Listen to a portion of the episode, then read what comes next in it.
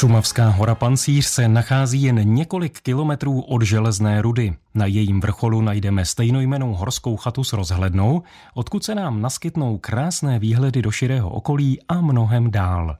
Nejen na výhledy z rozhledny se majitelky horské chaty Pancíř Venduly Klášterkové ptala redaktorka Kateřina Dobrovolná. Kam všude vidíme z té rozhledny? Je vidět skoro všude dokola, takže na německou stranu je vidět německý Javor, potom pokračujeme dál po hřebeně a když je hezká viditelnost, tak jsou vidět i Alpy. Pokračujeme dál, tam je Polom, Boubín, Kašperk je vidět, dneska momentálně i Temelín. Když se otočíme na druhou stranu, tak je vidět Nedomažlice a Ostrý. Jak dlouho tady je ta rozhledna s chatou? Rozhledna na Pancíři byla první rozhlednou na Šumavě postavenou již v roce 1880. Jednalo se o dřevěnou konstrukci zbytou z několika trámů, kterou vybudovali členové Rakouska turistického klubu. Vydržel ale jenom několik pár let.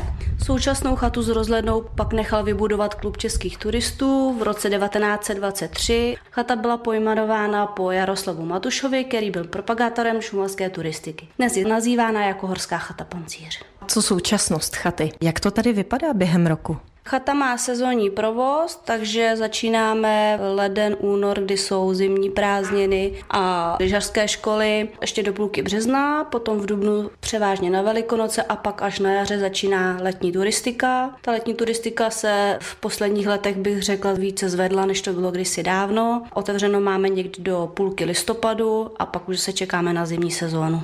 A vy osobně, co máte raději, zimu nebo léto tady na pancíři? Tak nebo tak mám ráda obojí, ale v létě máme méně starostí a méně věcí k tomu, aby jsme dokázali ten provoz chaty udržet tak, jak je. V zimě je taky obtížnější, co se týká sněhu, dopravy, všech veškerých věcí, zařídit průtah cesty, aby bylo vyjetý pro ubytovaný a dopravit zboží a všechno. A asi nejen zboží, ale i sebe, a občas přesně, do města. Ano, přesně tak, aby jsme se dostali dolů a nahoru, kdy potřebujeme. Jak se sem turisté nejlépe dostanou? Tak nejlépe se samozřejmě by měli dostat po svých a ne využívat sedačkou lanovku. Je možno se dostat, pokud přijedou třeba vlakem ze špičáckého nádraží, tak půjdou po různých stezkách, nemusí jít po silnici, buď přes špičácké sedlo, přes Hofmanky a k nám nahoru, nebo je možnost výjít třeba ze Zelené hoty přes Hřebenovku, Prenet, přes Můstek a nebo po případě možné ještě z druhé strany zaparkovat na Novém Brunstu na parkovišti a pak jít krásnou lesní cestou a dostanou se přes Hofmanky a taky sem k nám nahoru.